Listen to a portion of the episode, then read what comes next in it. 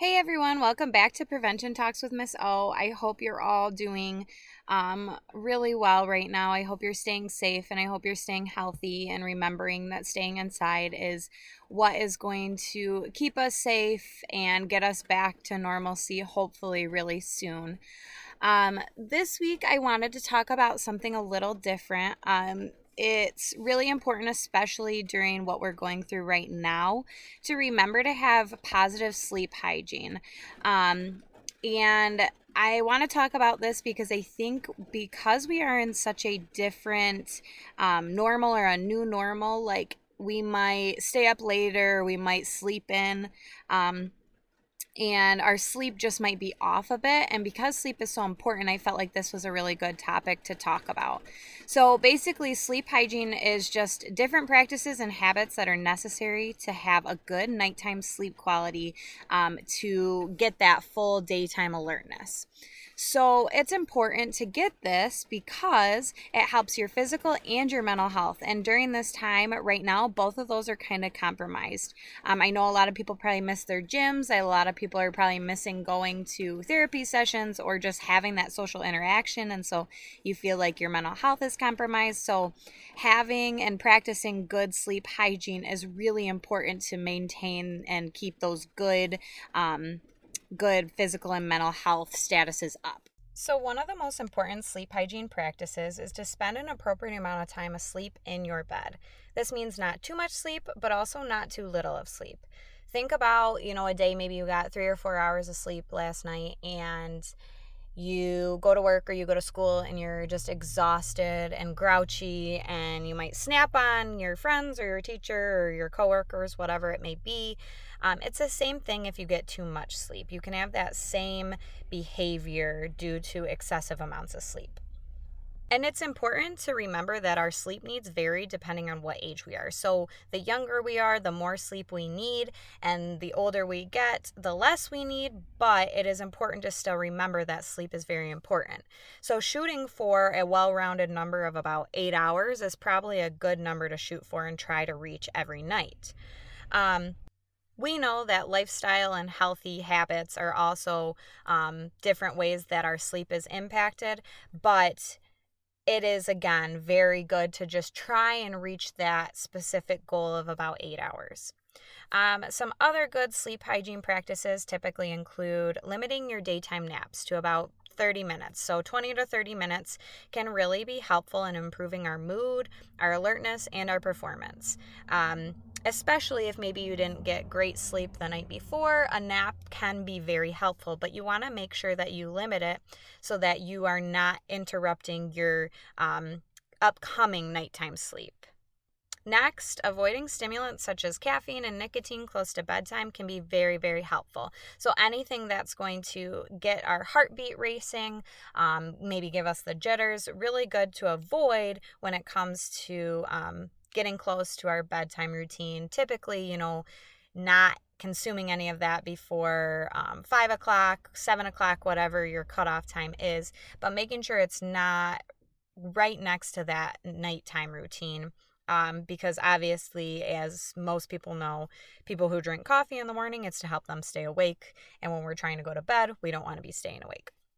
Um, next, exercising to promote good quality sleep. So doing a quick little ten minute aerobic exercise, um, such as walking, bike riding, uh, maybe you do some yoga before bed, anything to get your body moving can be very, very helpful, um, for a really good night's sleep.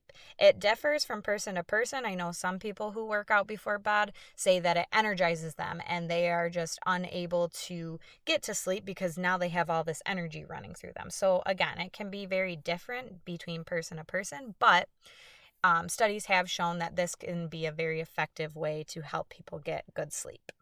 So another tip that we have is steering clear of foods that can be disruptive right before your sleep time.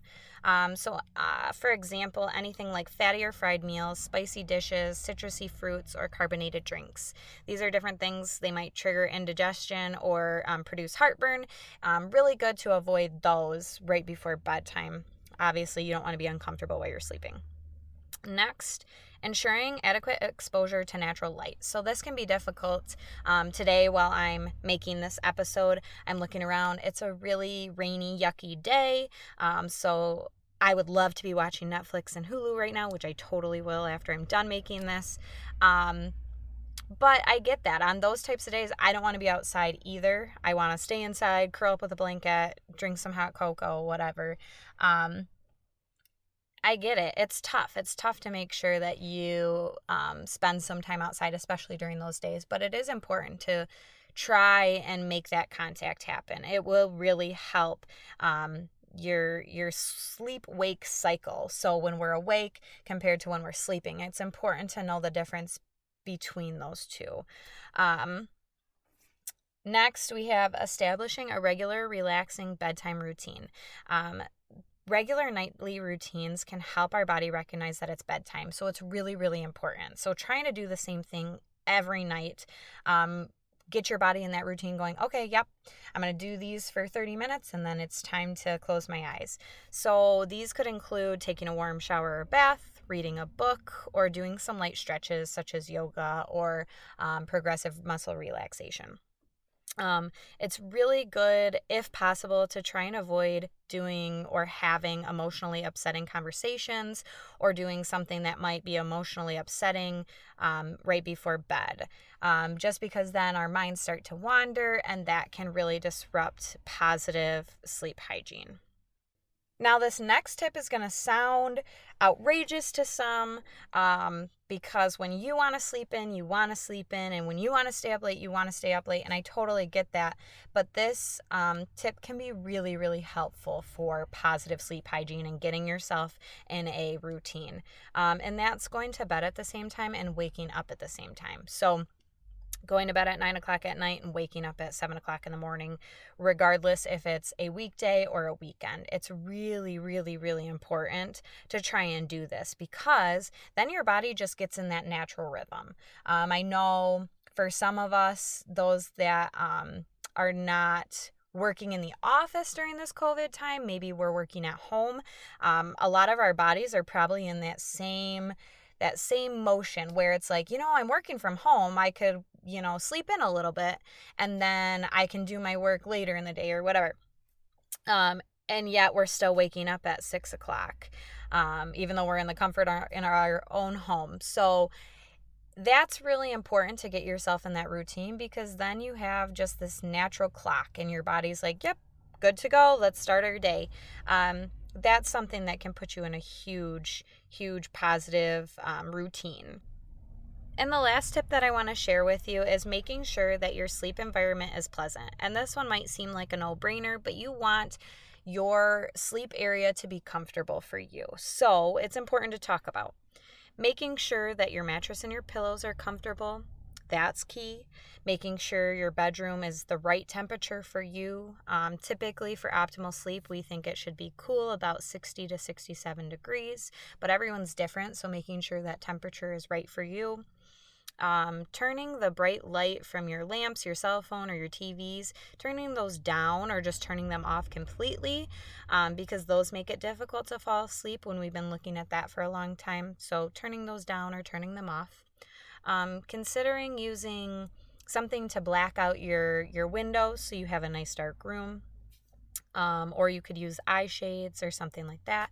Maybe using white noise machines or humidifiers or fans, something to give you some sound, some relaxing noise in the background. Um, I'm definitely one that likes a fan when I sleep. I like to have a little bit of noise, but nothing that's um, distracting. Um, that can be really, really helpful. So there's lots of other different ways to make your sleep environment pleasant, but those are just some ideas to try out. Um, if you have any other comments or ideas, please share them, and I will definitely feel free to share that out with others. So those are all the tips I have for you for positive sleep hygiene. Now, I think it's important to note that you might be doing an excellent job and you might not be doing any of those tips that I had said, but I think it's important to note that if you find yourself having frequent sleep disturbances, so you're tossing, you're turning, you're waking up multiple times a night, or you're experiencing a ton of daytime sleepiness, then that might be telling you, hey, your sleep hygiene is not the best. Maybe we should try something different. Um, and that was something that I had to recognize for myself, was that, you know, I was exhausted during the day and I was tossing and turning and I wasn't finding myself getting good sleep. So I was like, something needs to change. And when I started um, using some of these different strategies that I had listed before, it totally made a huge difference in my, um, in my day, a hundred percent. So, um, just recognizing that, hey, maybe I'm not getting the best sleep, or I'm really exhausted during the day and I don't know what's going on, maybe caused by stress, but also maybe caused by poor sleep hygiene. So maybe it's going to be beneficial for you and maybe it's not, but it's definitely worth a try. Sleep is so important for our physical and our mental health that giving these tips and strategies just a, a try for a week or so is going to be, um, in your best interest. I think that for me, um, I struggle not seeing results right away, but I think because I know how important sleep is for our bodies and for our health, that once I, you know, put my mind to it and actually tried these, I was just so happy. So I think you will be too. Um, So many articles and studies have found this beneficial. So I, again, I just wanted to share all of this with you. If you have other tips that help you, please feel free to share. I think we can benefit from each other. You can learn from me. I can learn from you.